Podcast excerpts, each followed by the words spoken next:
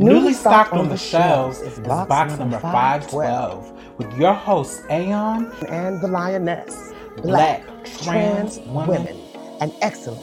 and defying all life expectations The show begins. now.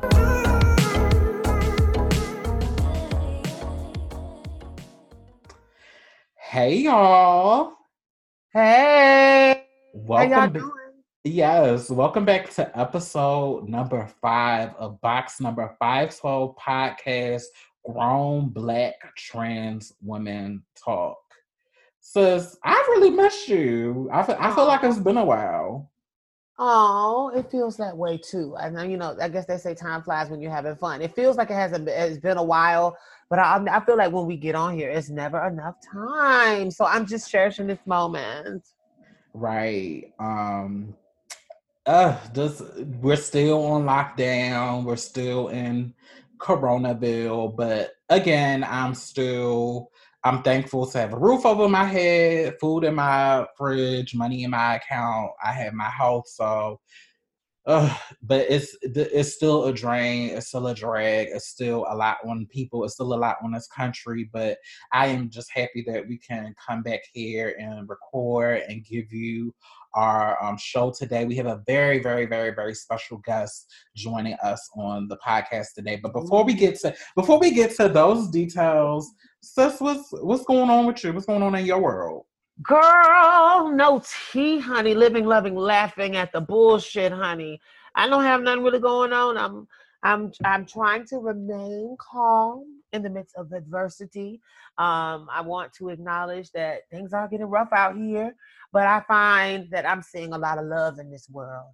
One thing I will say is as much shit as we do talk and you know, we still have our political differences and we are in the middle of an election cycle, but the world still has a lot of beauty and I'm just enjoying uh, every little fun meme and video and watching people blossom in their acting skills. I have several friends that are like putting up content now and you know a lot of content including ours has been birthed out of this desire to connect be heard and also to like get the message out that we are all together in this we are and, and our individuality is important and so I just am excited about this time. Um, my life is good. My family's good.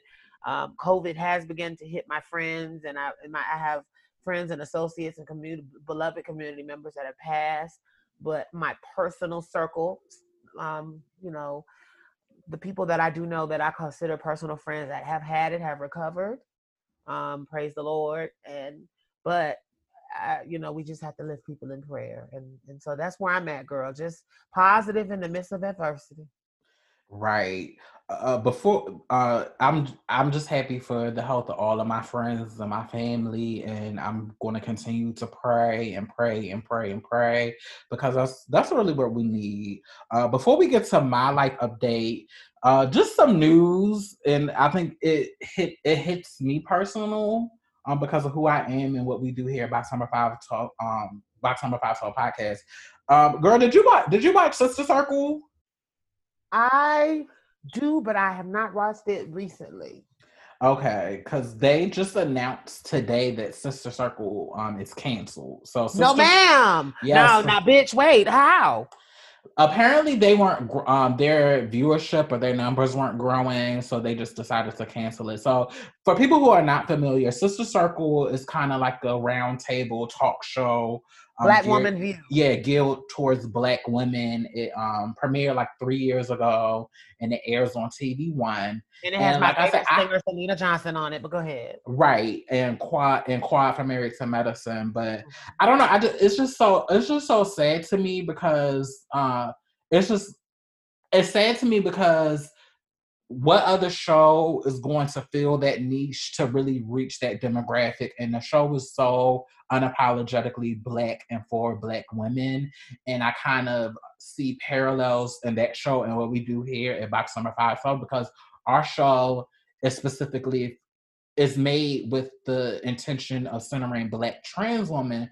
So it's just like how how how, how much mainstream did you really want it to be if you're supposed to be centering those people? And it's just it's just really sad that every time we get something for us because it doesn't appeal to the masses or because the numbers are not growing the way executives think they should grow that there's no value for the show and there's no place for the show. And that's part of the reason why I'm so happy we're able to do this podcast because we are the executives of this podcast and we don't have to answer to anybody and we we know what works for our community and we know uh, the community needs to hear our voices voices they need to hear our stories so but i just think i just think it's real i just think it's real sad and it does a disservice for the community um what are you what are your thoughts on it yeah. Um unfortunately, and this is so let me try to I wanna I want to I wanna be I wanna say this. I am sad that it is gone. I am. I hope though that it picks back up, same cast, maybe through because what I'm what I notice now what happens in media is like uh, one one platform will drop it and then another platform will pick it up. So I right. want to affirm and speak love onto Netflix picking that up right?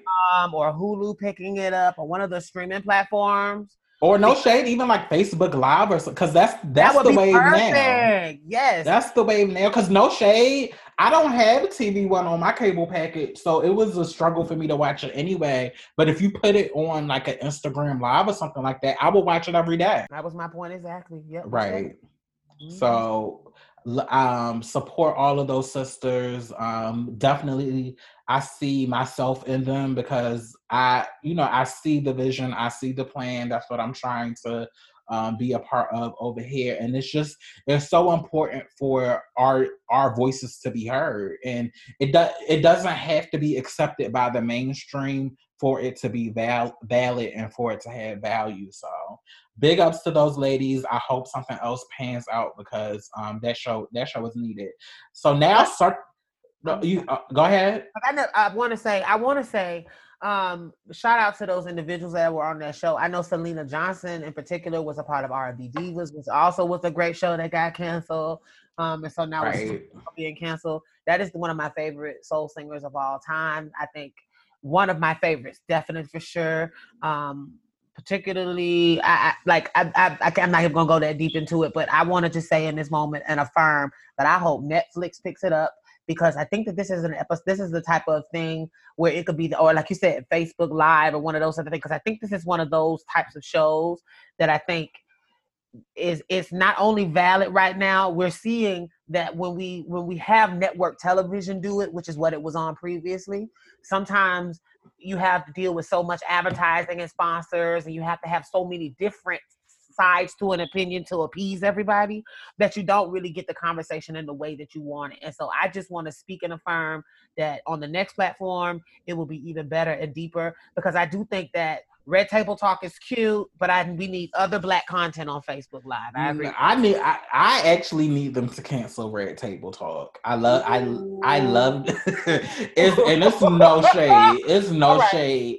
I love Jada Darren. I love, she one of my favorite black actresses. Like she's the, one of them actresses. I don't care what move. I don't care what movie it is. It could be the the execution of Tookie Williams. I'm watching it because I live for her so much. But I'm not interested in seeing her have her famous friends on the show only for them to say only for her to really not hold them accountable. I think and shout out to For Harriet platform, they bring this up. Jay like Jada, you were not a journalist. Like it's been a lot of times, particularly the past couple of months, when she's had Snoop Dogg on the Red Table Talk and T.I., and because she's not a journalist and because she's their friend and she's concerned with maintaining friendship, she really doesn't get into them the, the really the way they need to um, be gotten into, and they leave those conversations with that big platform really unchecked and unchanged, and it was like sis, what was the point of bringing them on the platform all other than having all of these people watch just to get your numbers up, but you're not really doing anything to really check the misogyny and the misogynoir. So like I said, love Jada down, but everything is not for everybody. Sis, you are nobody's journalist. You need to stick to acting and leave, leave the journalism and the questioning for the actual journalists. And, now, um, I feel the need to say, to say that um, I, as a separate individual on the podcast. No, no, no, no, no, those are my opinions. The A- oh. Aeon's opinions. Go those ahead. A- the opinions of Aeon. Right. Um, so now the lioness feed. so we're gonna snipe up the soundbite, bitch. I still love you, Jada girl. It's no shade, but it is what it is and the lioness feels that the that that podcast serves a purpose. And let me tell you i am okay so why is it that we judge each other with this like really really like okay so this is my i guess let me not get conflated conflate my opinion i'm gonna just say it i see how white people have their shows that they can go on to promote their friends, the Ellens of the world, right? Right. The people that you go on the show, the nighttime television of the world, the, the like the the Jimmy Fallons, the whatever, they can go. They have some place to go where they can have tell their story, but also kind of get their ego stroked.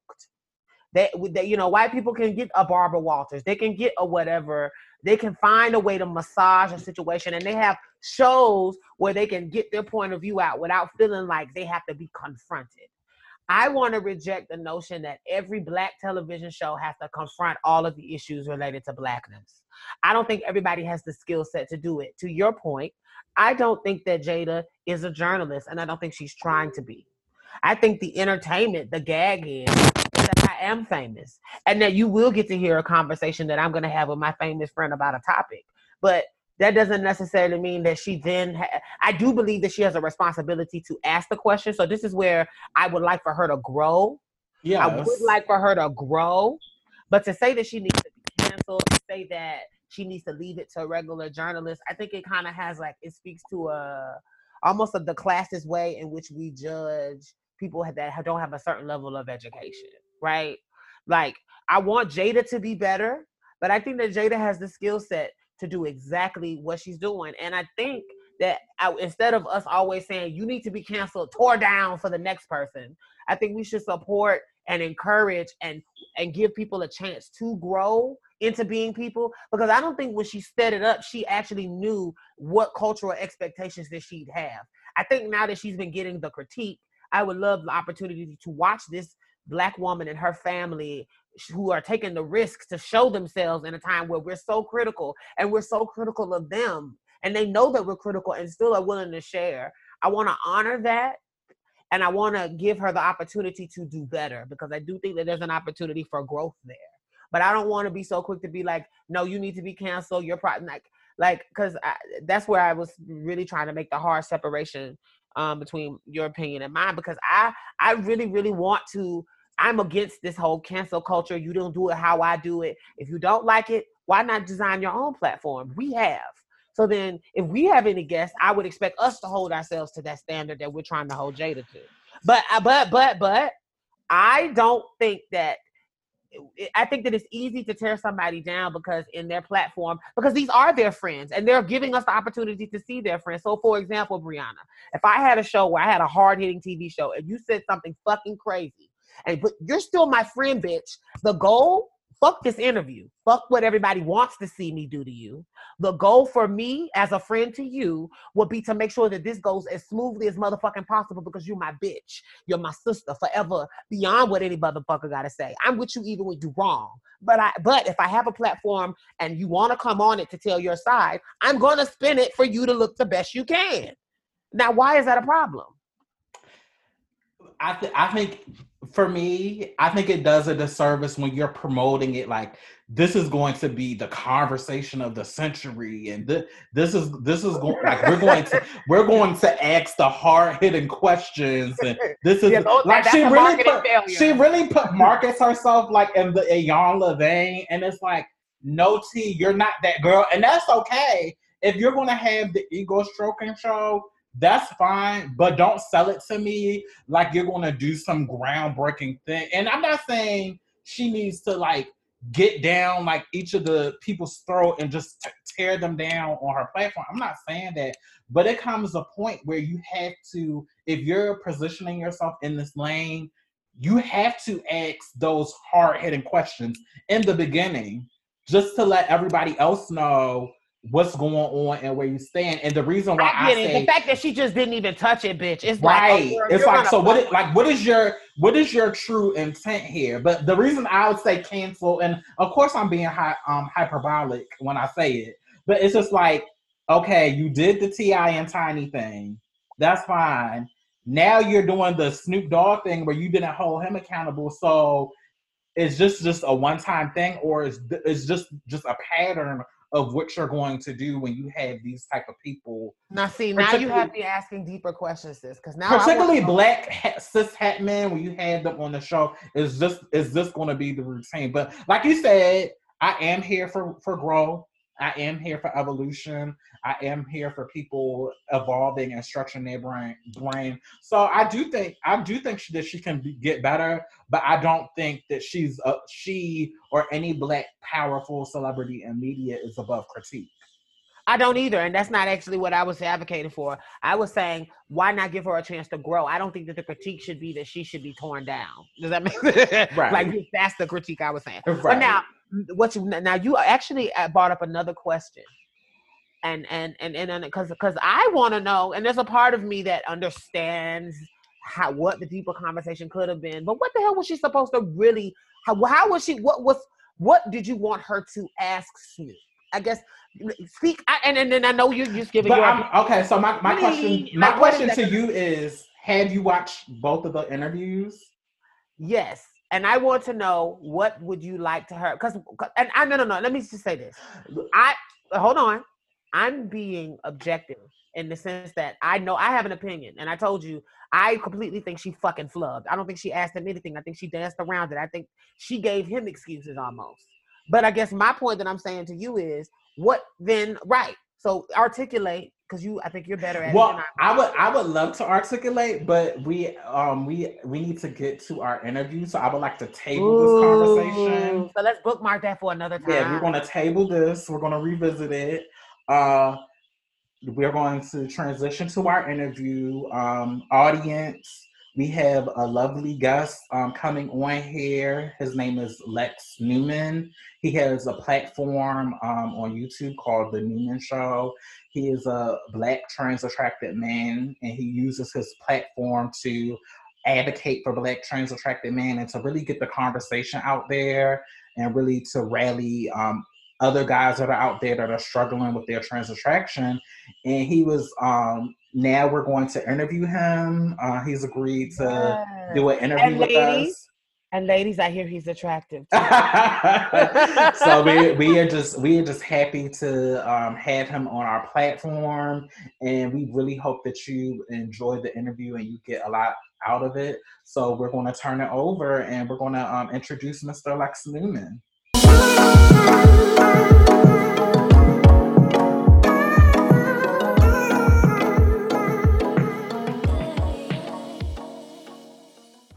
Welcome, Lex. Welcome to box number five twelve. Thank y'all so much for having. me. No, thank you for thank you for coming here. Thank you for um. We we are happy to have you on our platform. Yeah. We, we really like the work that you're doing as far as the trans uh, amorous conversation. So before we get started, we just want to have you introduce yourself and mm. tell our listeners about uh, about your platform and what you do. Sure. Uh, uh, my name is Lex Newman. I'm about 32 years old, coming out of Detroit, Michigan, and um, been, I'm an artist at heart and by trade. So you know, I play piano, uh, stuff like that. So I've just been trying to create a platform where I use um, art um, as in conversation, creating positivity, and um, you know, talking about topics surrounding trans memories surrounding you know different situations that men can deal with who um, sort of have those feelings and is trying to create some kind of platform that allows for other guys to also be able to see themselves reflected so i've been doing youtube quite a bit um, the newman show and also have instagram of course so yeah, just from trying to do something to, to create a platform that men can see and also be a part of the conversation that is that is positive. So, yeah. That's Well, dope. Yeah, that's really dope. And we've really, um, I know I'm a big fan of what you do. That's why uh, I'm so happy that you can come and be a part of this podcast and just sh- drop some of those gems and really um, let really let our audience um, receive and feel your message. So I'm just, I know I'm happy. I know the lioness is really happy that um, Yes, I am very happy. yes that we're able to share space today so before we get before we get to it uh, i'm gonna turn it over to samaya where we uh, do some do a couple of questions just to break the ice and get to know you a little bit better before we really get down into it so um lina Yes. So, Perfect. Um, the purpose of this activity is just to, it, actually is just a way for us to ask que- questions, like a controlled set of questions to the people that come on our show. And it's just a fun way of us getting to know you, break the ice, and just to get your, your thoughts on some things. Um, I'm going to ask you three questions. The first is, what is your favorite trans representation in media? What do you think? Uh, yeah, my favorite trans representative. Uh, anytime I'm asked this question, it's a very difficult question because there's so many people who are doing so much good work. I mean, y'all are doing good work. Um, there are people out there who are doing amazing things closer to as far as my favorite favorite. Um, say that is Laverne Cox, being that she is, um, in a way, the modern um view and cover and and just doing so much on Orange and people who um, are not even particularly um, interested, just opening them up to a conversation by being visible and being so talented, and then also being on her so so fast, so smart, smart, and so knowledgeable, and also incredibly gorgeous. So you know, I got to give it up to Laverne. That's a dope answer. That's a dope answer. Thank you for sharing that. And so, like, as we transition into, um, like asking these questions, we thought we wanted one that would just like pull you outside of yourself because a lot of times we show up on these things and we're our best representative.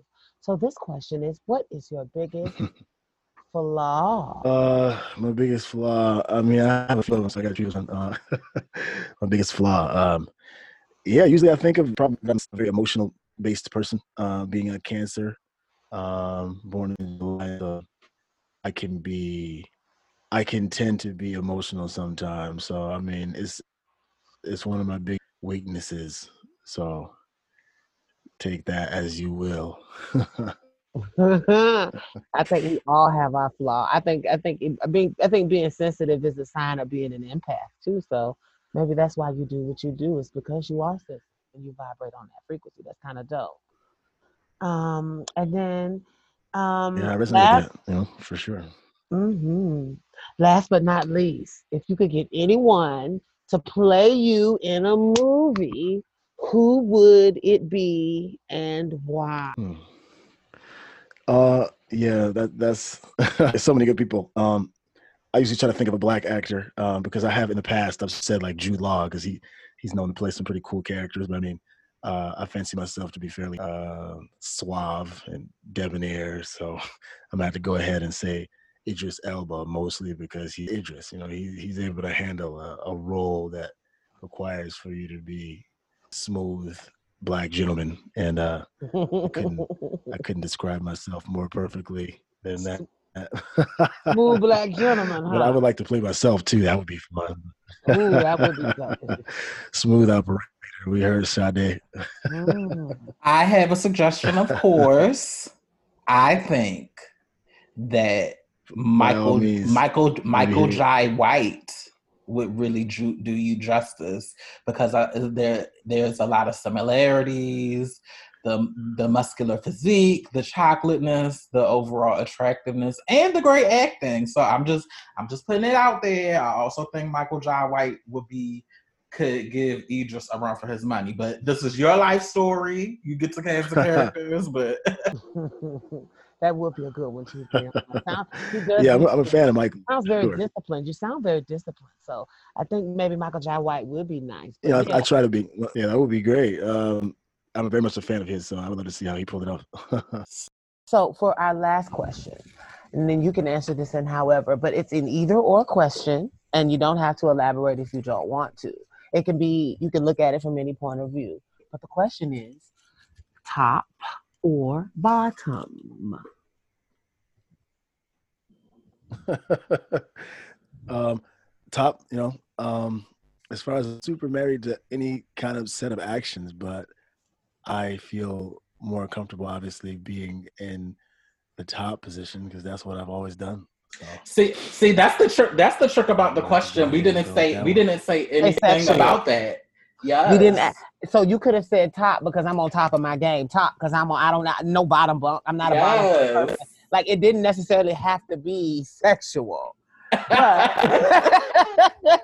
but for answering. I mean, those those words are very coded no, no, no. that's the beauty of the words because eventually we want to be able to have this platform be diverse. So if I'm talking to, let's say, a political figure and they're not in the culture, and I say top or bottom, they don't. They may they may not answer that necessarily the way we would, having a different cultural context. So it's interesting to see how people perceive mm-hmm. words mm-hmm. and how they use yeah, them. very true yeah so so thank you for answering so that that lets us know you're not a novice and that's a good thing so Lex, thank you for being a great sport for those for the the the the, the inaugural hot seat questions. Let's give Lex a hand. Yes. So now transitioning from the hot seat questions, now we're going to go to the main topic of the show. Uh, so the reason that we had Lex on today, we just want to have a conversation about trans amory and the aftermath of deciding to openly come out as somebody that is trans amorous, that is somebody that is interested um, in dating and partnering um, and loving trans people, and really what that looks like through uh, a cis black men's eyes. And of course, the lioness and myself, since we are not black men, uh, we can't really speak to that experience. So it was um, incumbent upon us to really bring somebody on here that can really speak to that experience and um, really speak to that narrative, to, just to just to destroy the myths out there and to really give people a realistic look into you know what what is it like after you decide to cross this threshold? And what are the, some realistic expectations that you can have? And now i'm going to turn it back over to the lioness because she's going to um, lead a lot of the questions for this segment of the show.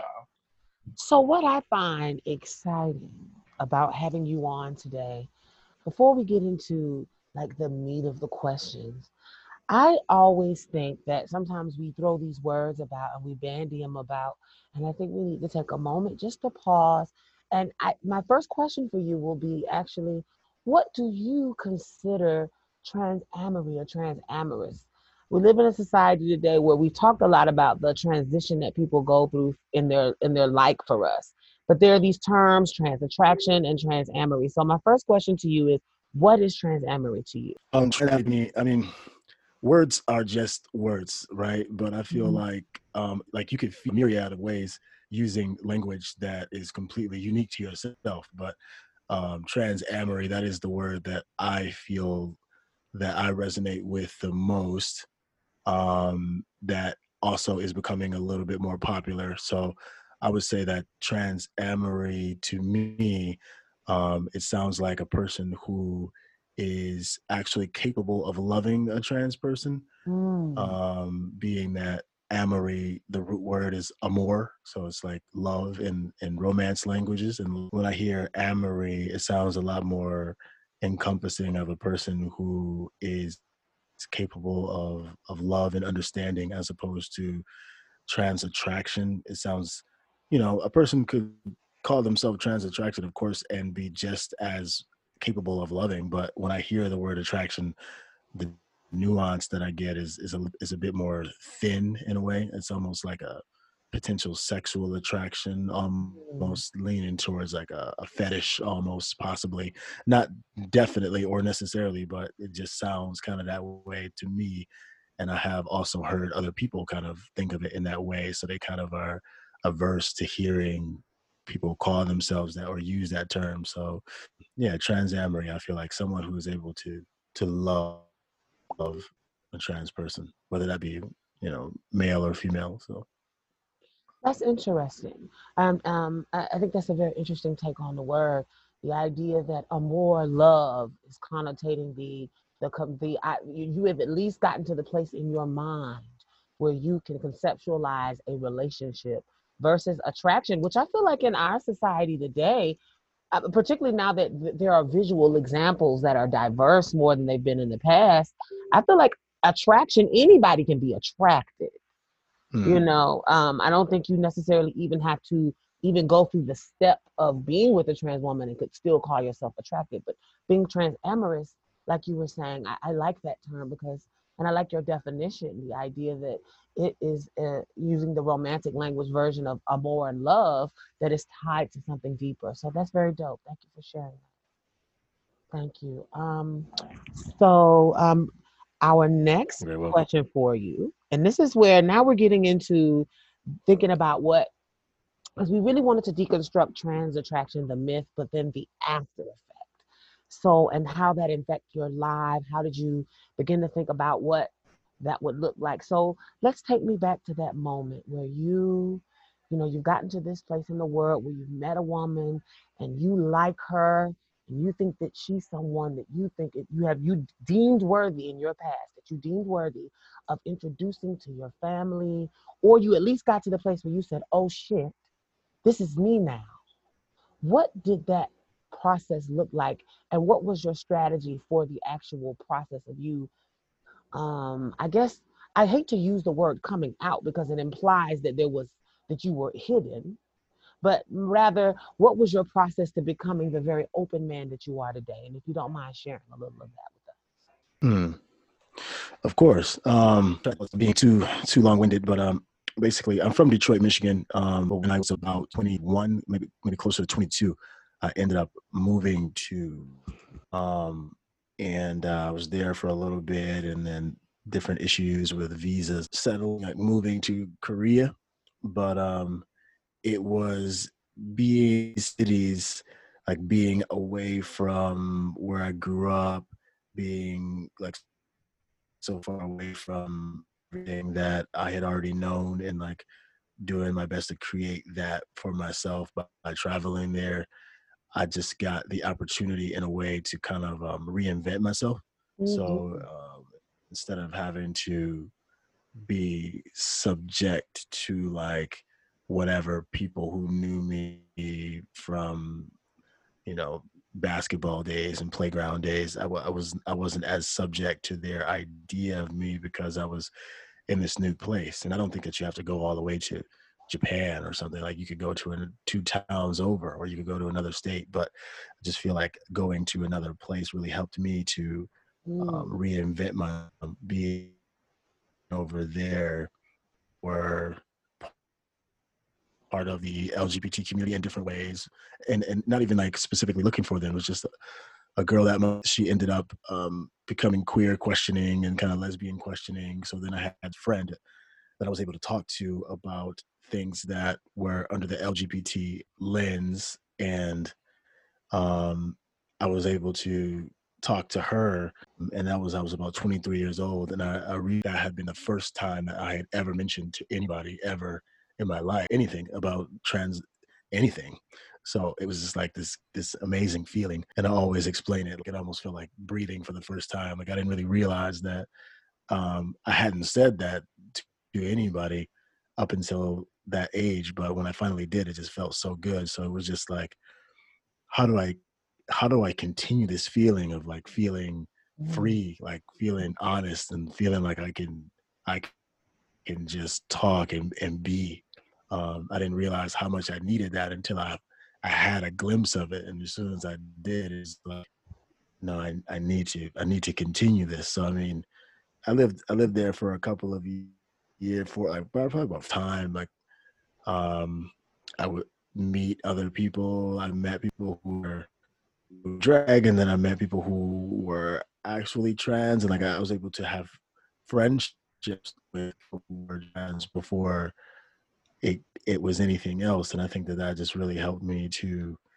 to stand myself and also that dynamic of being in the presence of, of people of trans experience. So Mhm. um, I was able Mhm. to learn a lot about things that you know, um, just be around people. Like that really just helped me to um, myself and to and to kind of get over that feeling that you can kind of have almost a sensational feeling where you're like around trans people and you're like hyper attracted and might be look at it from a sexual lens or stuff something like that. Like I was able to be in a space where I was able to learn without having to be in a position where it was about that. So that really helped me.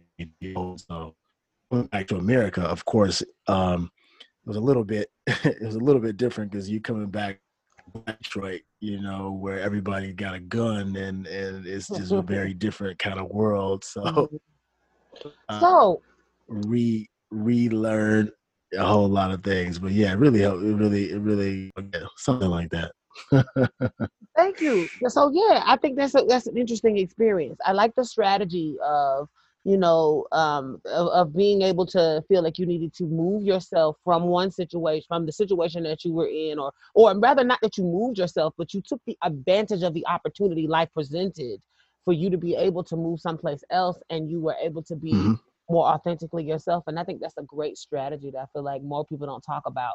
Like even for us trans folk, we need to get out of your environment and introduce yourself to people as your chosen self who don't come with this Mm. preconceived notion of who you are. Um, yeah, I think that's very powerful. important. Um, so now my next question for you, and Brianna, feel free to chime in uh, at will here, but I wanted to know. So first, let's get it off the out, out, of, out of the way. Like, are you single? Yes, that's a that's a, that's a yes or no. I want that to be quick. okay. Uh, yes. you are single. Okay. You're a very mysterious man. Yes. like, it, a- and and so and I think the mystique is a good heard thing, but I've we're heard trying to pull it out of you. You know. Yes. well, we we having conversation here, so that's We what, are. We are. Okay. what so now- I will tell you. I'm, I got you, and thank you for being so vulnerable. It says, um, so now I'm I'm interested to know, like, okay, so you did say, you know, it was good in the sense that you were able to build these relationships, but now let's talk about everybody back home. How, what, let's talk about those family members or those people that you that once knew you. As you began to get more politically aligned and open with um, this community, what was that like? Like, did you fall out with any family members or friends when you came out as trans Amber? Hmm. And that's an excellent question. I feel like that is exactly what a lot of guys think is going to happen. I mean, when you think about it in your mind, when you, almost think of your world falling apart in that way. But I mean, of course, it's going to be a case by you have around you and and what your family unit looks like. But for, for me personally, uh, um, I didn't really have. I didn't. I mean, most people were able to and be more like inquisitive than anything, like asking questions. Like my brother. Um, Is that who you told first in your family? Like were um in my family. Yep, my brother, Okay. my older brother. Um, and um, he's pretty cool. He was um, he didn't. He was, he was just kind of like, huh, that's something outside of the norm, kind of thing. Um, so he just wanted to hear a bit more about about you know general things, but he didn't really harp on it too much. I I I I was telling friends about it. it I almost fell out with one friend, like a direct falling out. It was just like um his energy around me had changed um mm-hmm. and um it was sort of turning into uh um something that needed to be addressed. Um but because he's a good friend of mine and uh we both men, I mean there's there's ways to deal with that kind of thing. And it almost got to the extreme level, but I mean it's it's really just more a conversation. And I- I feel like the thing is for people to see you actually living that and and not just like leaving question mark in people's minds. It's like Mm. you're saying this thing and then also you are visibly doing this so it are serious to people so they're less they're less skeptical or less willing to challenge you if they want to still be in your life and you know i didn't have to deal with people really dropping out of my life as far as people around me but i think that if people were to do that then that's just what that's just what they're gonna have to do you know this is my life and You brought up here to, uh, feelings. to live that I'm I sorry. kind of can I jump can, can I jump in? Can Of course. Yeah, so I kind of Mhm. so the one course. friend that you did fall out with, like I kind of want to like dig a little bit deeper into that. Like, so what were some of the things that you noticed that like caused tension and that made you uncomfortable, and why was it? Why? What did you want on the other side of having that conversation to see where you stand, and why was it important for you to address that. And I'm asking these questions because part of dispelling the the myth about coming out and being trans amorous, part of that is encouraging these guys that there will be conflict and that there's a way to navigate these tough conversations and navigate these tough issues if you are intentional intentional about standing in your truth. So I kind of um if you can just like describe some of the things that were happening and how you got to the um, other side of that relationship. Mm. Um, so I guess the best way to explain it would be um, masculine currents is respect, respect amongst men.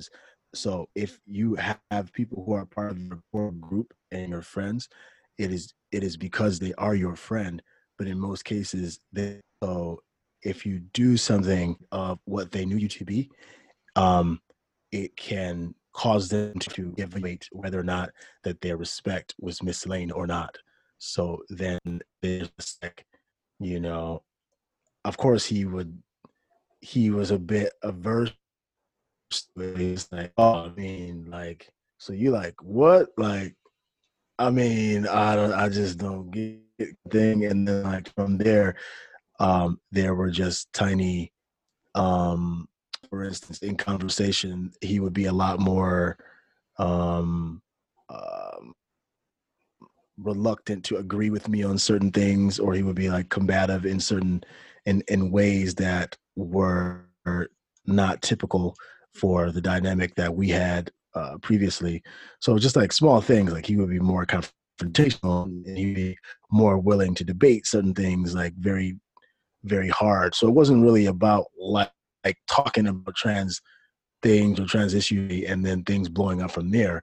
It was just the the unwillingness to ever be like in accordance or in like vibrational alignment my vibration with somebody who likes that and he was starkly trying to separate himself from being someone who could potentially also go down that road so he was just sort of butting heads with me um, on everything from as small as like musical selection to like how I done, you know, how I was driving that day or like what we Mhm. bought to eat kind of thing. Like it was just small things that were becoming tiny battles. And uh, I just had to bring it to him and be like, I mean, we can have this battle, like we can have a real one, you know. Um, it can go as far as you want, but, but it's really it don't have that, and uh, you know, it's just a matter of of re re having the a dynamic reevaluated by both sides, and and see to have some continuation. Because I mean, I was fully prepared for. It would have been unfortunate, but I was fully prepared for for things to fall off and fall apart. I have a um, question. Do you but think that didn't it work had out that something to do with his masculinity? Do you think that he felt somehow because it Oh, almost yeah, sounds course, like? uh, it's got something to do with his masculinity. mm-hmm no, go ahead. I want to hear you. Go ahead. You said it almost sounds like. Oh, I Oh yeah, saying- it said. oh, I mean, yeah. Mhm. no, you go ahead. yeah, it's just like uh, I would say it's got something to do with his masculinity. Um, like I said, like uh, in masculine circles, the currency is, is is the respect there. So, um, in order to be good friends as a man with other men, that respect, um, um, in a lot of cases, needs to be the, the underlying sort of thing that ties you together. So, um, in a way, yes, got to do with his masculinity, but more so, it was just like him seeing is it all right for him to be comfortable with someone that disagrees with him on something that he considers to be a core value, which is who Mhm. you would choose as a partner. Do You know, I can how understand. did that relationship go? Um, it ended up like um like we were hanging out a lot, and then I was telling him more about that, and then we were having problems, and we started hanging out less. Um, then he moved away. Um, then I went to visit him a few times, and while I was out there, I was shooting with people and meeting with people because I also do photography. So I, I shoot a a trans beauty awareness project. I guess you could call it movement. Um, and I was in California shooting for that project called Femininity, and he would see how serious I was about what I was saying, and eventually, because I am his friend, and we had the mutual respect through art, and him seeing me use art in a way that was still at the same level that me as an artist creates it's just that I'm using it in this way now. So eventually, you know, it just kind of realigned. Um, and we're really cool now still.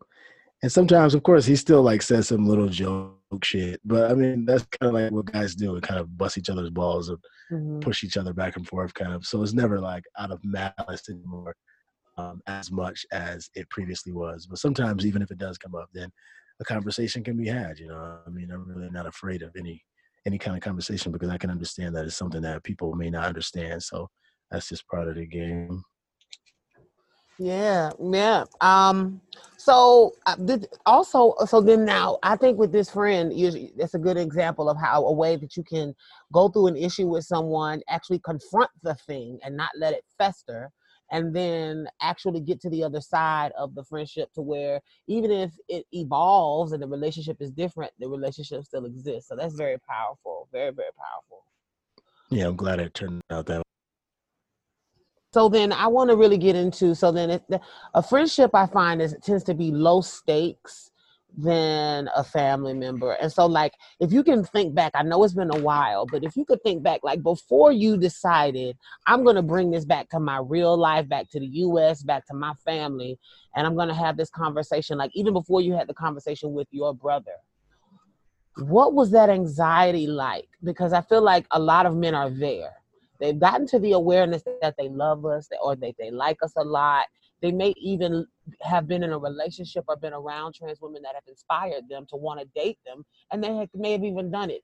But that process of like melding the lives is where a lot of relationships fail.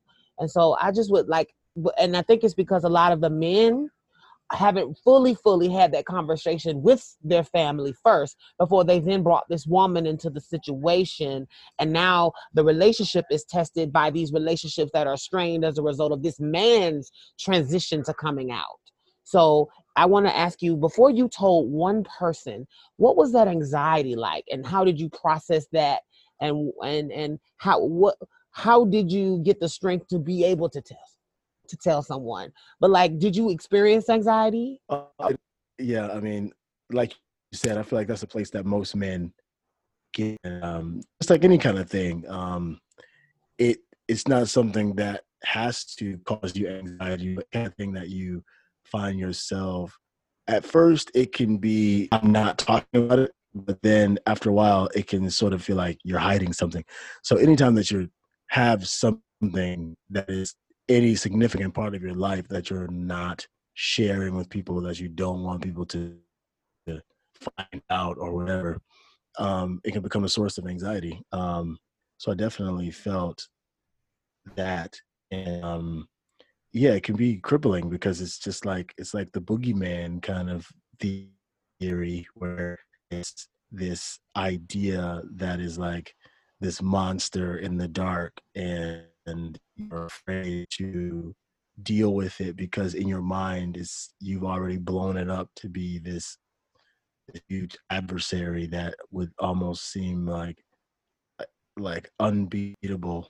But when you start to talk you can realize that you know it's not it's not as difficult or undefeatable as you imagine. Like the imagination is really powerful. So um yeah some person that you could tell even if they're not very close to you just being able to have those words come out of your mouth i think is incredibly important um for building that, confidence and breaking that anxiety apart. Mm-hmm, mm-hmm, mm-hmm. um and that's very powerful. I think like the strategy of like telling people and i think that anxiety is something that we don't talk about. Now let's get to the other side of okay so now let's say you've lived in a world where the world has perceived you as this heteronormative you know this this you know heterosexual man you know of course we still live in a world where there's a stigma around um be dating something that is out of the norm and so then that affects how people perceive the masculinity of the individual and you talked about it with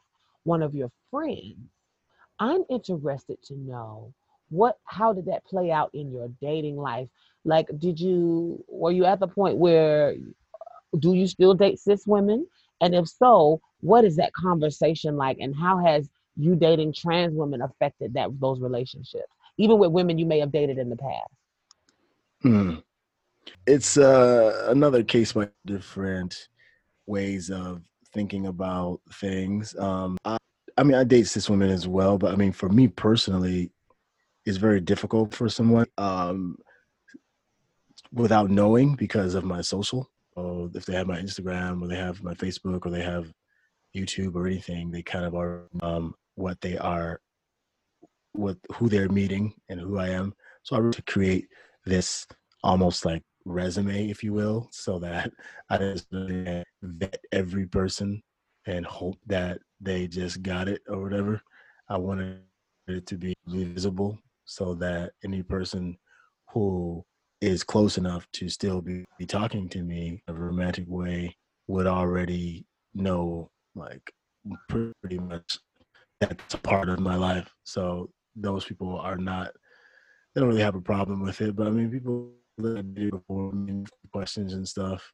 Um, and they just wanted to know, of course, what the sexual dynamic looks like. Or um, I actually was married in Korea um, for uh, quite a few years, so um, telling my wife that ex-wife was um, in the beginning, she definitely had no real qualms. Um, she just looked at it as almost like something that you might want to look at on video, but she didn't really see it as being. Um, she didn't know any trans people, so she did not feel like the trans presence even existed in Korea. And then she also felt like, you know, yeah, she didn't see it as a threat. So she was actually very supportive in the beginning. But as I told her I wanted to take photographs and I wanted to do any kind of advocacy, that's when it kind of became a an issue. Um, and um, yeah, she just kind of got very against the idea because she thought that now I was trying to look for someone else.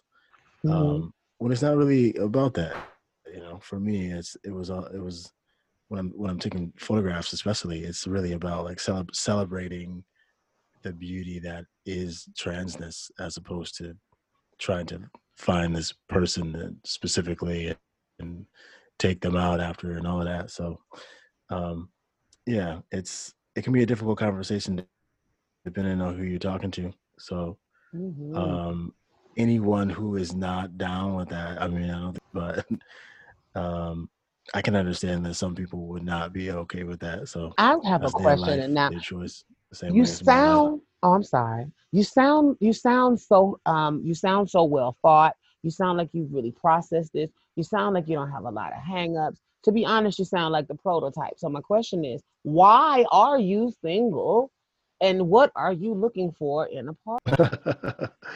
um, I think that I think that uh, earlier in the snap single because of my uh, my biggest flaw, which is the fact that I'm uh, more emotional than I try not to lead on than I am. But uh, I've been, like I said, I've been married. I'm divorced now. Um, I've been in some other serious relationships that have left me with my own set of uh, hangups in the romance department. So uh, I can be very uh, calculated when it comes to uh, offering somebody the weaponry that would equip them with everything they need to really kind of i don't know if i can cuss on here but no you can. uh, you encourage it. I'm very uh, very careful in that in that regard um and also and i live in i live in uh, I, I do know people here i have friends here but you know most of the people that i know are so there's also that but what thank you for saying that. I sound well thought out.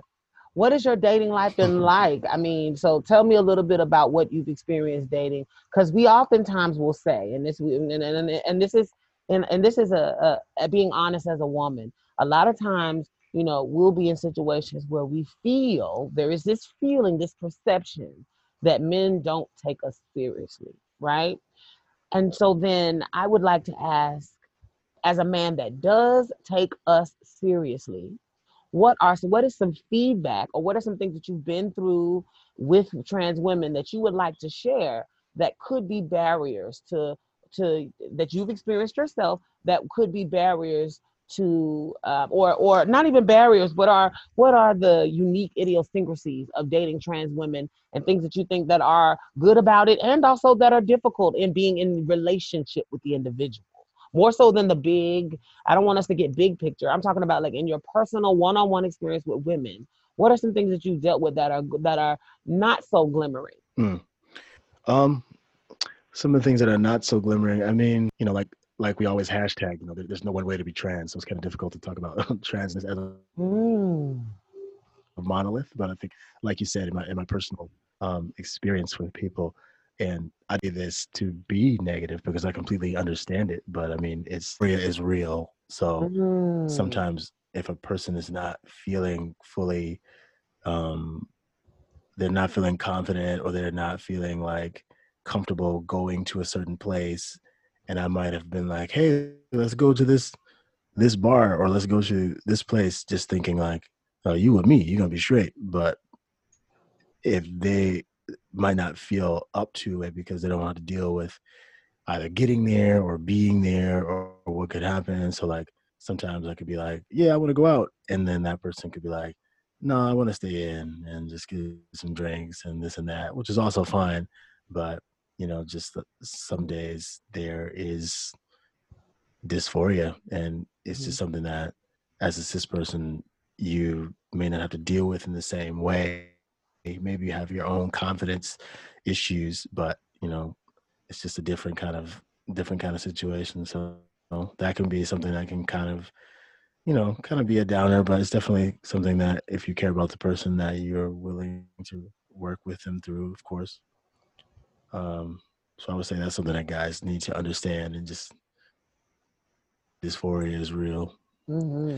Brianna, uh, yeah, no, no, no. I'm I'm coming back in. Okay, so I'm glad. I'm glad. I'm glad that you. I'm I'm back in. I'm glad that you brought that up because I feel like a lot of times cis men that date trans women, they don't.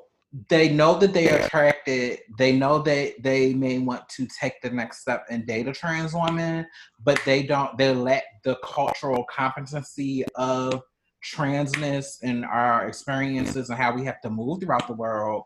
So sometimes what happens is you get like a plug and play where you try to apply you under this guise of I'm going to treat you like a regular cis woman.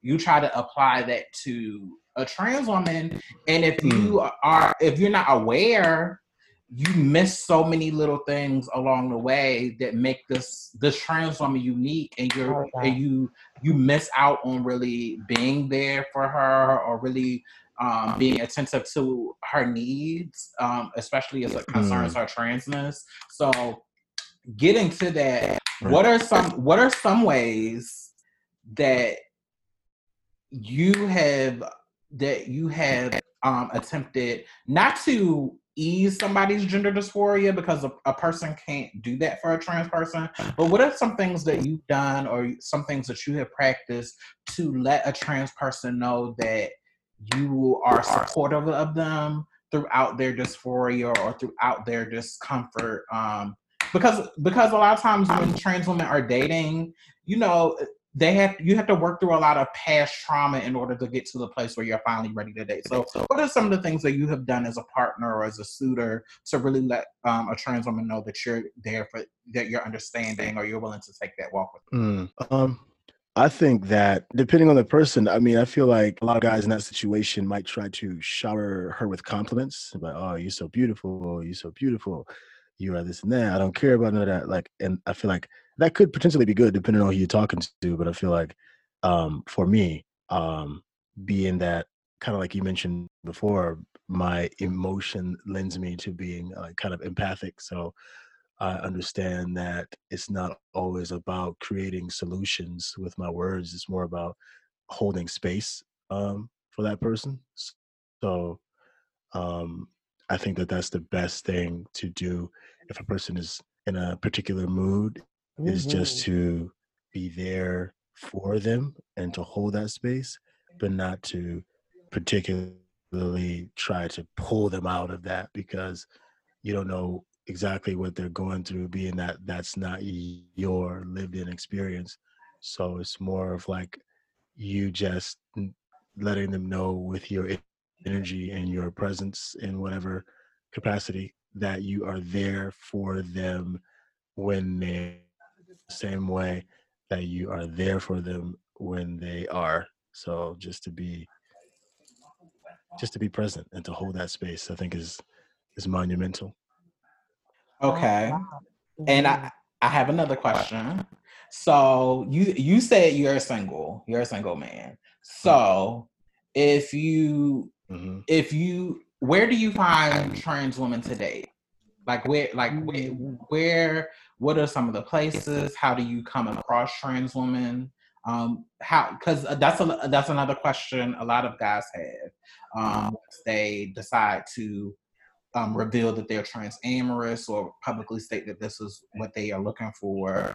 They say, well, I don't know where to find them, or they kind of make these assumptions that trans p- women do this or they're only in, in these places. So um, just mm. from your perspective, where do you mm. where do you find these um, women? Um, you know, the stroll things. No, I'm kidding. oh, baby! Oh I was like, it was just oh, unreal. Oh, no, I was no, like, and it's just no, no. Now let's talk about no, Corona. No, in Corona, no. what is it again? the girls are going to get us up out of here. All this, no. all of this smooth stuff. now tell me what's oh, that giving?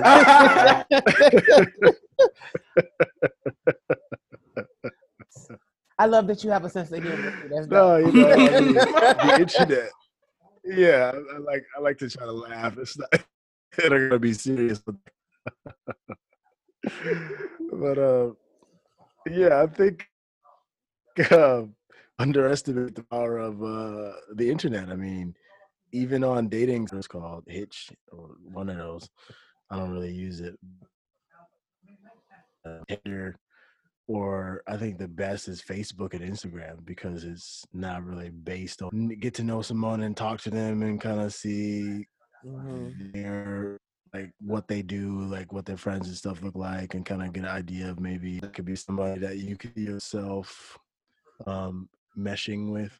So, um, yeah, I think really good. I mean, there's like a lot of Facebook groups that are. Um, you know what? Yes, I was gonna say, speaking of Facebook groups, I'm sorry, it's a delay, and that's why we're stepping on each other, guys. I'm so sorry. Have you experienced any toxic? Oh, you fine. Within the trans amorous men community or groups online, like okay, so you know you're a part of a lot of groups, and you're getting to see also like not just women navigate, but navigate in an ecosystem that has other men like yourself that are engaging with them. And I'm sure you've observed behavior in the Hmm. ecosystem that you may not necessarily align yourself with. But particularly when you're in conversation with some of these men, how are you able what talk are you are you experiencing any toxicity in the conversations in the groups and community? I don't know if I can say it's toxicity. It's kind of like any kind of men's group where you have certain people who have either been in relationships and got burned or have attempted relationships to the best of what they say is their ability and have not been successful. And then you have people talk about their sort of trials and tribulations associated with the failure in their love life. So sometimes you can get people who are talking in a way that is definitely not happy. Um, but I don't think that I could say that I've seen much toxicity. As a matter of fact, the group that I'm in the most uh, is called Trans Supportive Brotherhood, and um, it's pretty closely moderated. Like uh, it's right in the rules that this is not the place for, you know, Excuse me, I'm sorry. misogyny in general or just like being negative or t- toxic so it's it's it's a safe space for men to talk but like you can say whatever you want but it's not it's made very clear that it's not a place for just like bashing or like, like real toxic rhetoric. So i really enjoy that sort of moderation. Yeah, you know, you get guys at all kinds of different walks of life that are just trying to figure things out, and mostly about the best, like different situations that they've had and how how to how you feel about it, and then getting other people's opinions, which I feel like is really important. You know, because sometimes you can feel alone in this. Opinions can help you to kind of make sense of your own ideas. So, so Well, let me let me let me jump in only because um I feel like toxicity can take many forms and sometimes it can be overt and then other times it can be covert and I feel like the reason that we Mm. particularly included that question is based on my experience like I said I'm not in the group I'm not in that community but a lot of times I feel like with a lot of the trans amorous men, first first I feel like that trans amorous men, not all, but some of them can hold like conservative views about um women in general and Mhm. particularly trans women. And when you have guys that come together, sometimes they can they can say small stuff that's really indicative of um, misogyny towards women and how they feel Brianna. Yeah. one moment. There's something popping. Is that you on your end? Oh, sorry, sorry, sorry. That's me. I'm sorry. Mm. Um, that's me. I had something in my hand. Gotta gotta remember to keep stuff out of my hand. No. So getting back getting back to what I was saying, some sometimes it can be covert. Like I was just having a conversation last night where with a trans attracted man who was um, we were in conversation and he was saying that he can't date a trans woman that quote for lack of a better terms act too gay or don't act like real women and sometimes i kind of see this pervasive thing where trans amorous men are getting women that come from that culture or come from that culture of black queerness Mhm. but in order to partner with Mhm. them or to date them it's kind of like well if you want to be over here you have to get on my level or you have And to it also comes off too, Brianna. I'm sorry, just to agree with you. And it also comes off too very much like, in order for you to be deemed worthy, not just to me, but to, to uphold my masculinity, your femininity has to show up a certain way.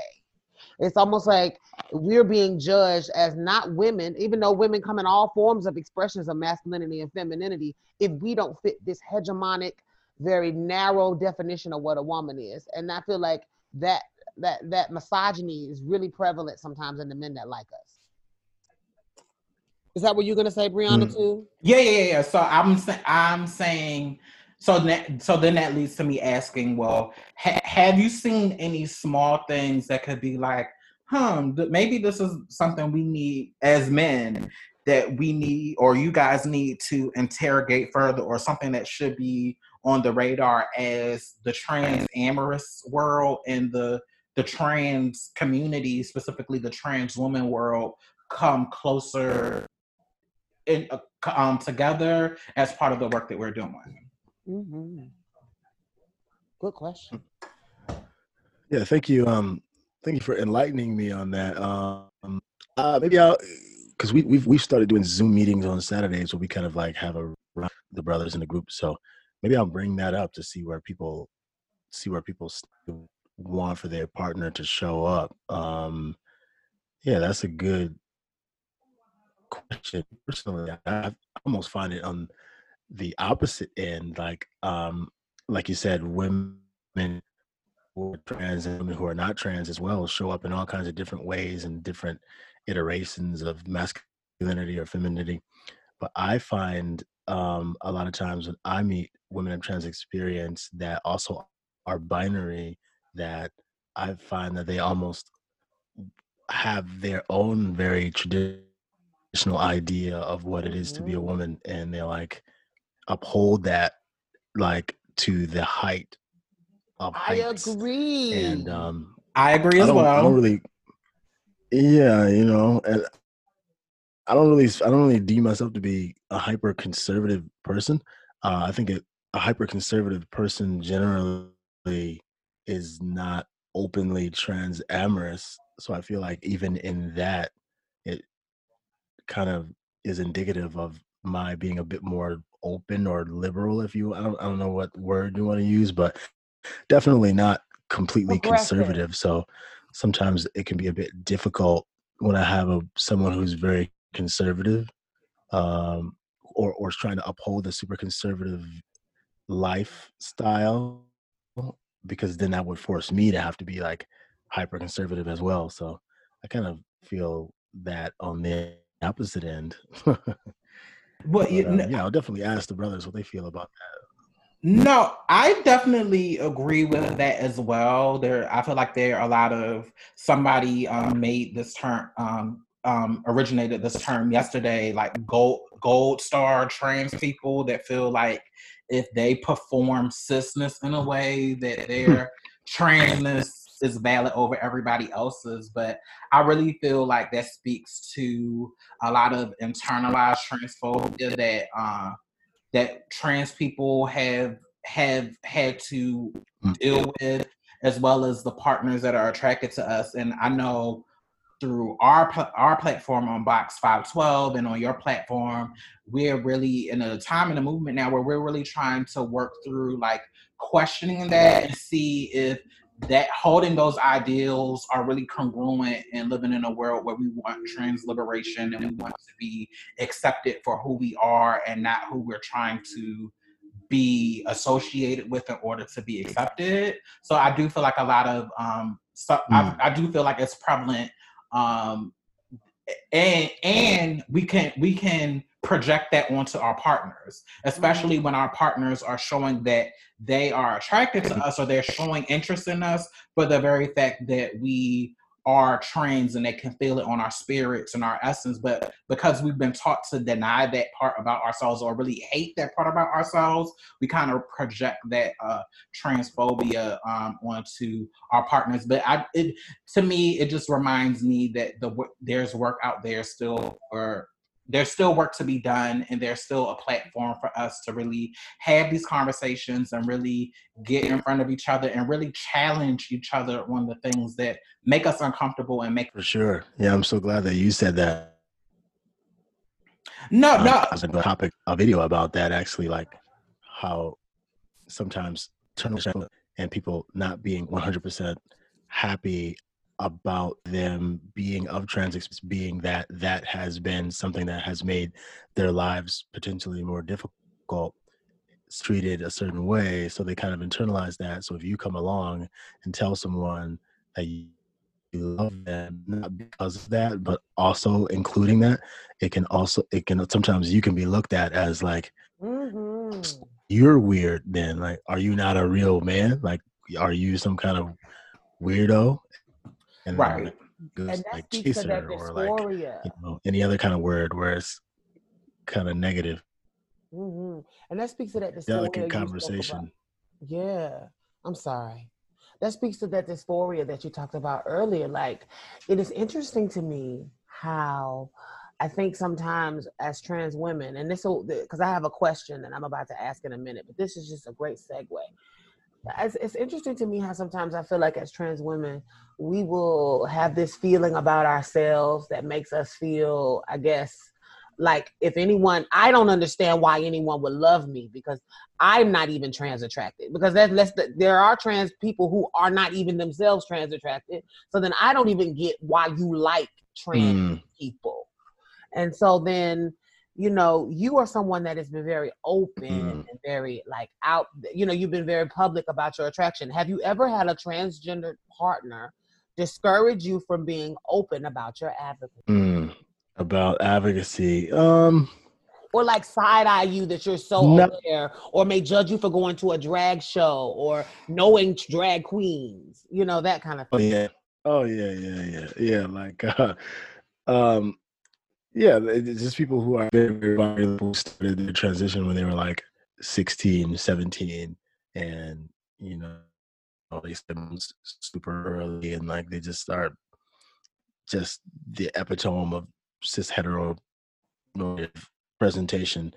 And um, I remember I had a um, I had a trans flag in my backpack, and I was gonna go to uh, this one bar. I just had my backpack on me because I was, uh, and I was I had my camera with me, and um, I remember this person was like, "Get the flag off of your backpack!" Like they're gonna look at you like you're some kind of bati man, like like because it's like a lot of Jamaican like island presence. They're like very against me, kind of um, being way because they had almost in their mind transcended the title perceptible um 100% passable. So can you take that flag off when you're around me? Because you know you're gonna get me clocked out here. You're have people looking at me twice. Um but yeah never, never never something that's been especially like don't do that. Don't do advocacy. So um i think the biggest hang up is that everybody thinks I'm a player. So the fact that I know a lot of the girls, they think that I'm out here trying to be in everybody's DMs. Hmm. Uh, and you set the record straight. That's not what I'm about, you know. How do you feel you have been received by the community of women in advocacy in the community? Like, as you're now becoming more um, open and sharing in your story, and as you've dated and engaged with people who may have even been in community, what has that been like? Hmm.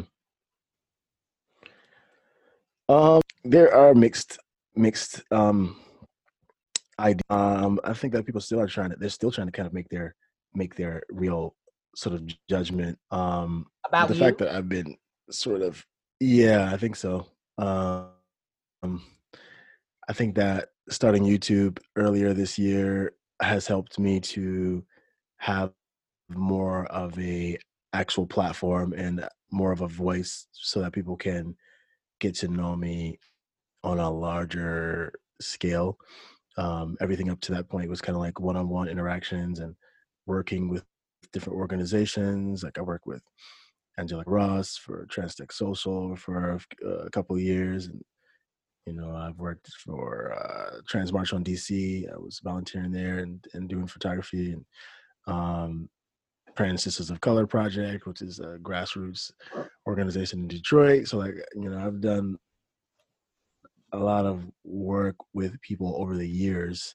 And I think that's really helped for people to kind of see me in a light that is positive. Um, not that I'm doing it for that reason, but it's the person that donates time and is visible and is able to position himself in the rooms that help them to have the language that is necessary to have conversations at that kind of depth that they need to be had. They're going to be like made more mainstream. Uh, so I mean, some people just see me as a man, though. You know, they just see me as a man or trade or or any kind of title that kind of takes away my identity. It's kind of more like um um what is it that Octavia uh, Saint Laurent said? She said, "I think that all men are dogs." It's only a matter of time until they start barking. So I think that some people have been harmed by men and hurt by men. Uh, and heard a lot of stories of black men being the the the bringers of violence and death to especially black trans women. So I think there are some people who still have a certain apprehension with me, and that's completely understandable. Um, but all I can do is just exist and be as open as possible and as real as possible and how I'm being received. I would like for it to be positive, but if it's not, you know, I'm just here to try to do the work. So I'm not taking nothing personal. Mm-hmm. Um, hey y'all, this is Aeon. Thank you so much for listening to Box Number 512 podcast, Grown Black Trans Woman Talk. And we just wanted to come in in the middle middle of the episode to remind you to subscribe to our episode, rate us, comment. All of those things matter to us. Uh, follow us on um, all of our social media platforms. And also, we would love to hear from you. This is the Lioness. And I'm here to tell you today to email us your questions. Yes, honey, yes. Yes, on all of our social media platforms. And we would like also like for you to know that we enjoy you. Now we're gonna tune back in, back to box number 512 podcast, Grown Black Trans Woman Talk. That's right.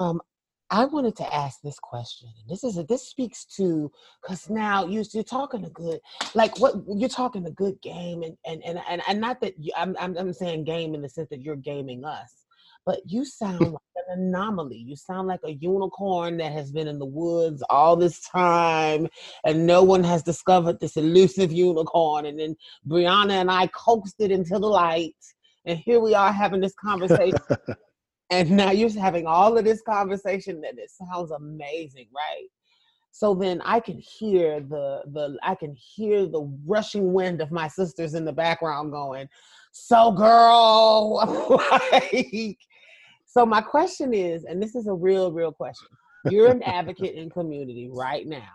Have you dated advocates mm-hmm. in the community? Like because you would be a guy that is unlike anything that we are currently experiencing in a lot of our smaller towns and a lot of our communities where just socially we don't we don't have as much of a foothold or a voice. So then our men aren't going to be as vocal because they have to do they have a different strategy of survival in their area so i'm just hearing you and seeing mm. you as this unicorn that stepped out of the grass and it's like okay now let me ask the unicorn what would a woman you being an advocate and you being a woman have you dated any other advocates out there? What has that been that what is that like? And how do you if a woman were to enter into your life now how, what do you think how you think that would affect your what you do? That's a really good question sis. That's a really good question. Thank you. Mm, so so the question is if a woman were to enter enter my life how would it uh no, before we get to the woman in the life, it was a my advocacy, or how would it affect? Skip that first part. Have you have, have you dated any other advocates in community, and what has that been like to be you? Because you have a public platform, and I'm assuming you would date someone that has. What has that been like? And what is because the next relationship would be the same things to a certain extent. And so then w- what would a woman entering into your life now need to know? So first part what have you done it? Second part what would a woman in your life now need to know or what um i i have um i don't even know if it could be called dating. Hmm. i mean i'm, I'm really like a, i'm a fan of of being good friends with a person before any of that is really on the table um but uh yeah you know i've i've uh i'm with other people who do advocacy and um I think that is really good. I really enjoy the, you know, anyone else could not do this, but I really enjoy someone who has their points and I got out and very sharpened so that when we are having this conversation, maybe like, like over couple of drinks or something, it can be like a very riveting and involved in like um, educational conversation for both of us because we both are bringing like a lot of lived in experience to the table and just like coming from obviously two different sides of the coin and helping each other to understand things. So i think that that would be the main thing that would i would enjoy for them to have like to have intelligent conversation that pushes me to also have to um, think outside and think out like think deeper you know not just like surface level today like i really enjoy um, intellectual stimulation almost like on a sapio level um, and uh, i think it's also important for a person to more, more or less be comfortable with like to have some confidence. I don't know, I don't know what to call it because I, know a lot of people. So like I know I know women who will see a guy that might be trans or attracted or whatever, and um, I've heard women say, "I'm not gonna accept any friend requests from anyone that has more than two mutual friends with me, because that sounds like a chaser, and I don't got time for it." Whereas with me, like you could probably literally find me on Facebook and it'll be like, oh, this person has 70 friends in common. mm-hmm. So uh, I would need a person to be able to understand that exactly that we have friends in common. It's not like every person that I got on my list, I'm in the in the DMs trying to make it happen. It's more like, no, I know this person, or I met this this seminar, or I met this person here, or I know this person through this, or I worked with this person. So it's like the purpose of us asking that I would question, need somebody that's. I'm sorry. I thought I thought you were done. I apologize. It was a pause. no, you're fine. I feel like I'm always okay. So, hold on, hold on. Let me let me oh let me jump in because I was one of those girls that used to give that. I would like to say I've evolved from that. Oh, but that also speaks Thank to you for the testimony, sis. Go ahead. no, no, no. I used to be one of those girls like if he has more than two girls on his friend list, I can't do it because he's a chaser. I can say I've since evolved from it. That's not no longer part of my ministry now. But I again, that just goes back to the um, internalized transphobia, internalized transphobia, painting everybody with the tracer brush. So now I only give that if you have more than two trans friends in common and you have no profile pic or all of your pictures are memes. Because that's somebody that's not that's somebody that's trying to run around. If you're somebody that it's like a real face oh yeah. and you're really engaging like it's no problem with you having multiple trans friends or being familiar with community because i know for me once i get into a relationship with my next man I want to be able to bring you around community and it be no tea because I want you to love the community mm. just as much as I love the com- the community because I want you to show up for these issues um not only because you love me but you love the community that I'm a part of and I think girls lose sight of this like you don't I don't want to have my man or my friend or whatever over here and then have my trans community over here and the two never yes. intersect. Right. And I think that was what I was going to say. The purpose that was the purpose of us even asking the question on how you see yourself and a woman entering into your life as an advocate is because I think we need to really confront the unfortunate reality that we are a minority and a very and a, and a minority within a minority within a minority depending on how many how many other other parts of you are unique. And so what's interesting is is we sometimes will expect these men to come from a completely new awareness of, of us and we are the first that they've ever discovered, not really realizing that to be honest, if this man is really going to be able to love you completely, he may or may not have had other relationships to build his awareness on how to truly love you as a trans woman. So then, hello. So then, if we, so if he's had multiple relationships, relationships, then there's and we're such a small population, then there's a good chance that the men have talked to more than one of our friends. And I feel like I need to repeat that. The men have talked to more than one of our mm. friends. That does not mean Mm. that he is problematic.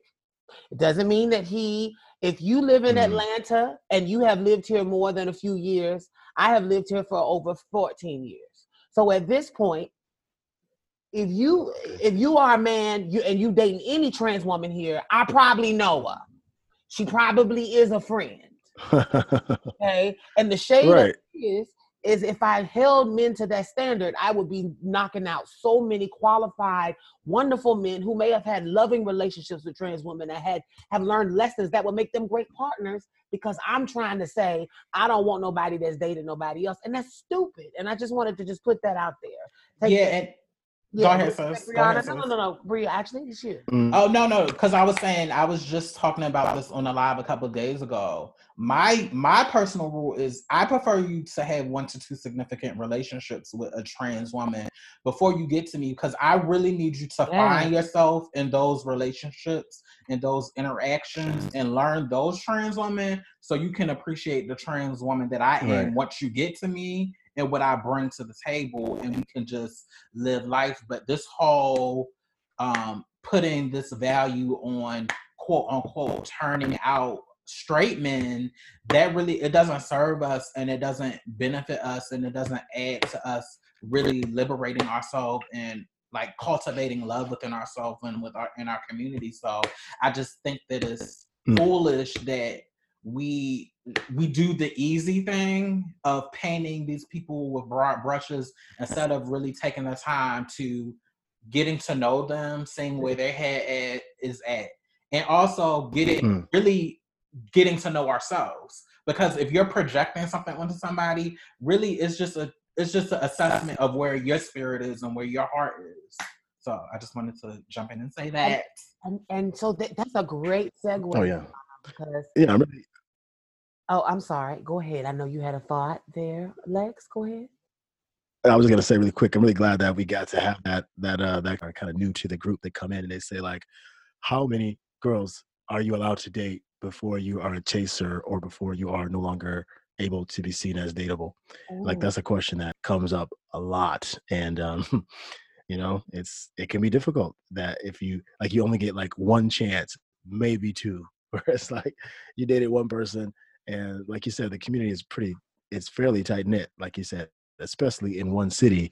If you live there a couple of years, you're Mhm. gonna know somebody that knows somebody that knows almost everybody. So it's, it's like if one person has dated one person that you know that somebody knows knows, it's like it's very improbable for them to just yeah i agree with everything y'all was saying yeah like where with no no prior history with anybody ever and then um in a position where he's done the work to be able to have a a loving relationship so uh, a- some people rule guys out based on that criteria but Um, it's a it's a very it's a very oh, high a high Hey, this is Aeon, and Aeon is currently looking for her forever. So you can you can date as many. I have no number limit. I need you to date them all and learn them all because once you get over here, I need you to have all that stuff in check so we can so we can live, laugh, and love. And you have worked through all of your trans attracted. What it, who am I? What am I? Does this make me gay? How I'm gonna tell my mama? How the, you have worked through that with by girl number ten, and we can we can mm. get the show on the road. I love that psychology, and I was the same way, Brianna.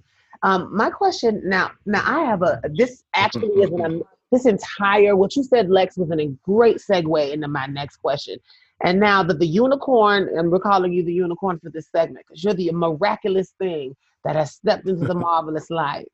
And so, so while you're here, I want to know now. You, you fully shed all of the systems of oppression that held you back. You've uh, you've come to this place where you want to spread the good news, and so you're in this really evolved place, and that's great. I want to talk to Lex in the beginning, though. What was it like when you were in? Because I am. What was your first? Have you have you ever engaged with trans women transactionally? And I'm not saying necessarily specifically for money, but have you ever engaged with trans women in a way that you know yourself you were not really trying to engage to get to know that woman in a in a deeper way and that's okay because those relationships exist that's not a judgment but have you acted transactionally and have you been in a situation where that mm. um i am very i am quite wary of very loose connections with people but when i was much much younger yes, um, yes much younger much much much uh-huh. much much younger uh there was a bit there was a bit of a transactional meeting there um like I said, I live in Asia, so you know, I may, I may, I may have been to Thailand, oh, and I may have been to the Philippines. Um, that's one way that guys do explore that feeling and make it real for themselves. So I, I would never try to, um, as long as they're doing it in a way that is not directly harming that person. I would never rule that out because I think it's very necessary to kind of make it real for you if you're not readily able to just date someone in your city. Um, but I don't recall it ever being something that hurt somebody or created a dynamic between us that was negative. Um, even the people that I did deal with transactionally, I still have as friends on on Facebook, and we still like talk sometimes, and they give me updates about what's going on with Corona and stuff. Okay. Before you, um, a woman was actually accused of. Uh, go ahead. You about to tell it? Go ahead. I'm just saying. I'm playing. Go ahead. Oh no! I mean, I was just gonna tell a story about a a woman. a woman was actually accused of stealing, and um, she was actually um, burned to death by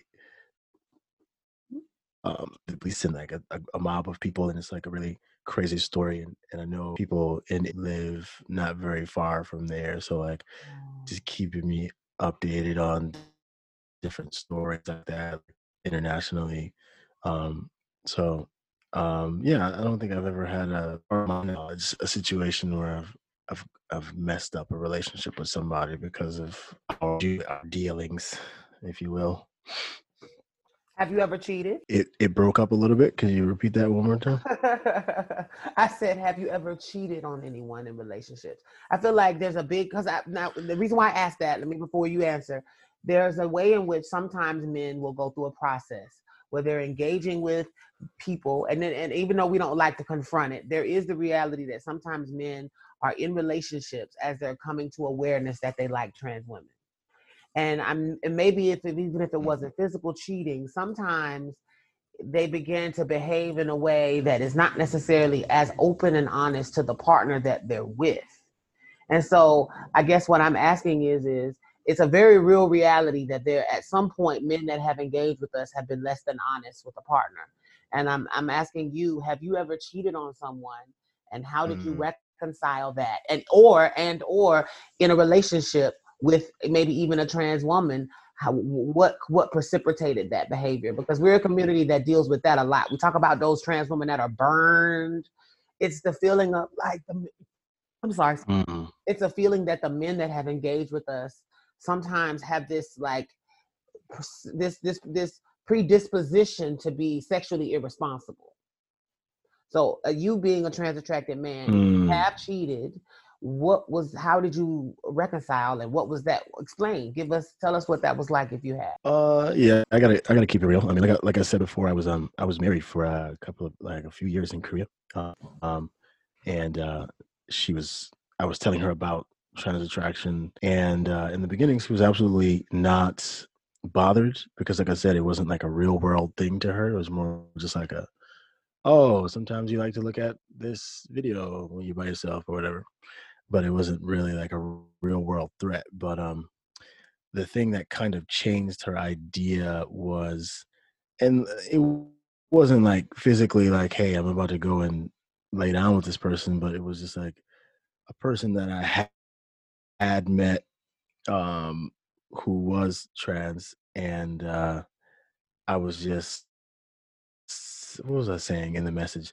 I think I think we we were gonna get long. This is when me and my wife were just ex-wife were just uh, starting dating, so we weren't even married yet. And um, I was gonna get dinner with this other girl, and she ended up being sick. So she saying like, "Yeah, I wish I could bring you like chicken noodle soup or something." It was something that I I thought was very innocent, but um, she ended up going through my phone while I was sleeping and um, seeing that um, text string, and from there she got very very sort of concerned about my intentions and the realness of my desires and like all these different things.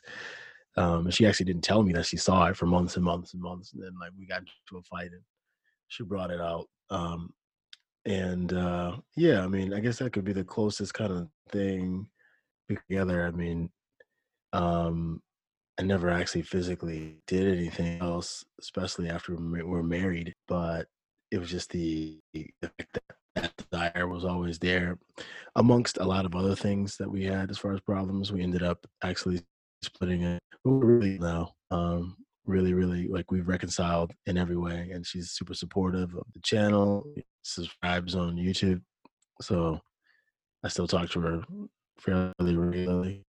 Um i didn't quite cheat but there was a little bit of wavering um emotional cheating kind I guess you could call. It. So we're um getting cl- we're getting close to the um end of our time with Lex, but before we, before we um end it out, I know I have one more question. Lioness, do you have another question you want to ask? I did have one further question.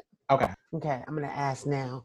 Um, and this is just something. So another thing I want to talk about is like you're out. You you put yourself in this place where you're very, very, very. You, I I would like to say after this conversation that I think you're very you're very informed and you are a very um, aware advocate. And I like I said as earlier, I can feel your, your that you're an empath, and I really think that you have really stepped into your calling, and that's exciting to to say. Um, but with saying that, have you, uh, I know that everyone can't receive you and, and see your greatness in the way that I do because I come from a different paradigm. I can see because I myself navigate with the experience that is adjacent. So I can I can kind of relate in a way. But I can imagine when you navigate in the world, people sometimes just don't get it. So have you experienced any passive aggressive behavior from cis folks that have, that when they found out you were trans or maybe direct in the sense of uh, in the community like on the internet? I know you sharing your story. I'm sure there are those comments or those naysayers or these other social media folk that want to weigh in on something that you said? What how have you navigated that as now this open advocate on the internet? Uh yeah i mean it's just the um pull out in my mind. Um i've had people if i let's say I post something that a trans person is doing or has done or whatever and let's say that person has some thing about their presentation that could be considered cis normative. So a guy will see that and be like, "Yeah, is that one of them other? Is that real girl?" But you know, quote unquote, small little trolling stuff like that, where it's like, yeah. or even if I post any kind of uh, saying the same kind of thing, like, "Yeah, is that a is that one of those those teas or like one of those whatever?" Like, yeah, you never know because posting a lot of stuff. Ha ha ha. You know, so it's just like, you know, kind of small ass stuff like that, but addressed it as it is. But surprisingly, uh, people who know me have not been, you know, I mean, if they have it in their minds, then that's it because um, I haven't got a whole lot of people who have said a negative. I have had people who almost like they were saying some something that I figured was kind of transphobic. And I just come into their their comments and kind of not get them together, but you know, just um, offer some knowledge from a position of having information that they clearly don't. And I've had people stop interacting with me on social media for years at a time because actually just kind of uh, came around and started talking to me again. Um, so you know, there's uh, there's always going to be that because you know the world at large. They, I think that's really just the thing though. It's it's misinformation or no information. So it's not always that people are trying to be transphobic. I think it's just that people honestly don't have a clue. So uh, if I got like raging bull upset every time that in my mind passive aggressive, I think that there will be a lot of times where I am upset. I'm not looking to be so it's just like if this person is obviously being disrespectful, then that's something that I gotta be handled. If this person saying something that is coming from what they consider to be a joke or playful, that they are, and then approach it in a way that turn to get into a conflict because that's not the way to create more people who understand this argument it just becomes something that that person will never ever like they just militarized against you and everything that you're saying that is just mm. not productive in, in any way i find so um i come across passive aggressiveness but i'm not really trying to always read that way. I'm doing best to just see it as an opportunity to have a teaching moment that doesn't feel condescending, you know. So mm. So I guess I will ask the last question. So with your platform, the Newman Show, what is what is your vision in the next five years with your platform and your message? Um ideally, um, I want to start um, is stuff just like this. So I want to thank y'all again for having me on here on.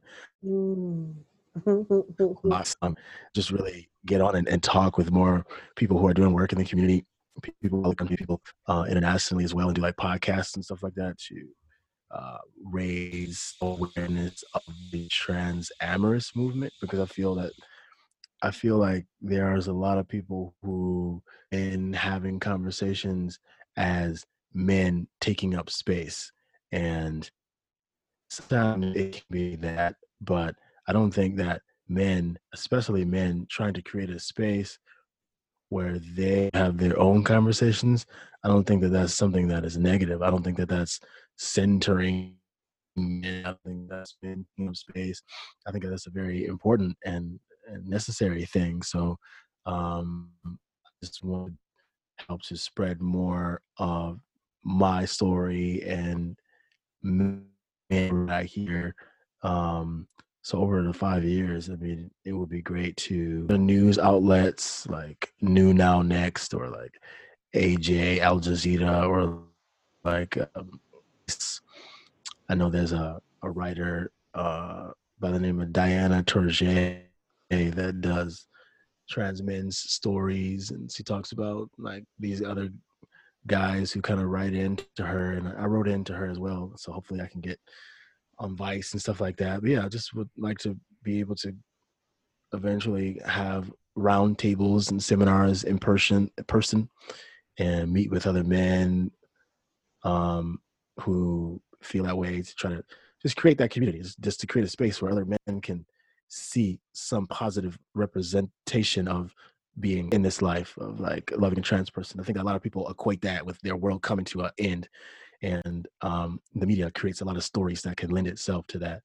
toxic ideology. But um, yeah, over the next five years, I just want to try to grow the messaging um, to make it even more simple and even more understandable and even more just relatable, so that all of the people who even have a smallest feeling because let's be real. I mean, if you are attracted to femininity, you are attracted to a lot of trans people now. so a lot of guys don't even have any idea of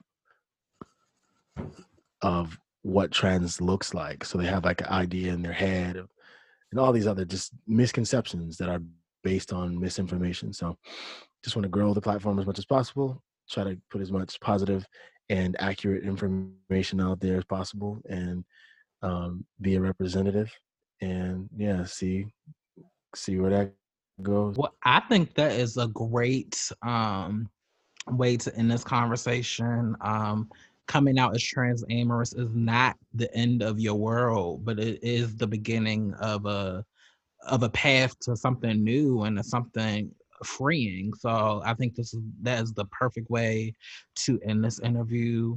Lex, I really want to thank you for um, taking the time out to sit down with me and the lioness mm-hmm. and just share space with us. Um, I hope this is not the last time we work together. I, in fact, I know it's not going to be the last time we work together. And one day we will, we will probably all be mm-hmm. sitting in the same rooms with each other, yeah. sharing spaces, breaking bread, fellowshipping. So I just really want to thank you for taking the time out to come onto our platform and for the work that you do with your plat on your platform through your YouTube show and through your art. And um, I just want to I just want to thank you, um, Lioness. Uh, yes, I want to say that to you both. Thank you for allowing us to have this conversation by both of you being so present and so open. And um, Lex, it was our intention to create a safe space, to be a safe harbor for you to share your thoughts and feelings. And I hope that we achieve that today. And because what you, what I feel you've done for us is a blessing and I just want to know, want you to know that uh, all of who you are and the anointing that you have ha- has made room for you and it will continue to do so because you, sir, are a great man. You seem to have really gotten to a place in your life where you are able to truly articulate your feelings and thoughts in a way that I think the world will be ready to hear. And so I'm just excited to know you and thank you for coming. And yes, we will definitely be collaborating further um, light attracts light, honey. So I, I, I truly believe that you're a good person and someone that is worthy of investment. And so thank you for coming. And so we're going to end the episode. Audience, make sure that you subscribe to our pack podcast or on, on our platforms. Make sure you are particularly following us on Instagram from time to if you follow us on Instagram from time to time, we will have grown black trans women talk live yeah. where the lioness or myself will get on live, mm. honey, and we will break down the latest episode or talk about random topics. So you definitely don't want to miss it. So make sure you subscribed, you're following. Also, make sure you're engaging with us. If you have any questions or comments, you yeah. can DM us, email us at box number five so podcast. And who knows, we might even read your comment or letter on our next episode. So until next time, stay safe, wash those hands, and we will um, be talking to you guys next week. Bye. Bye. Thank you for, for listening, listening, to Box Number 512. And don't forget to subscribe and like all of our pages on social media. And don't forget to subscribe so you can see what we'll stock on the shelf next week. Bye.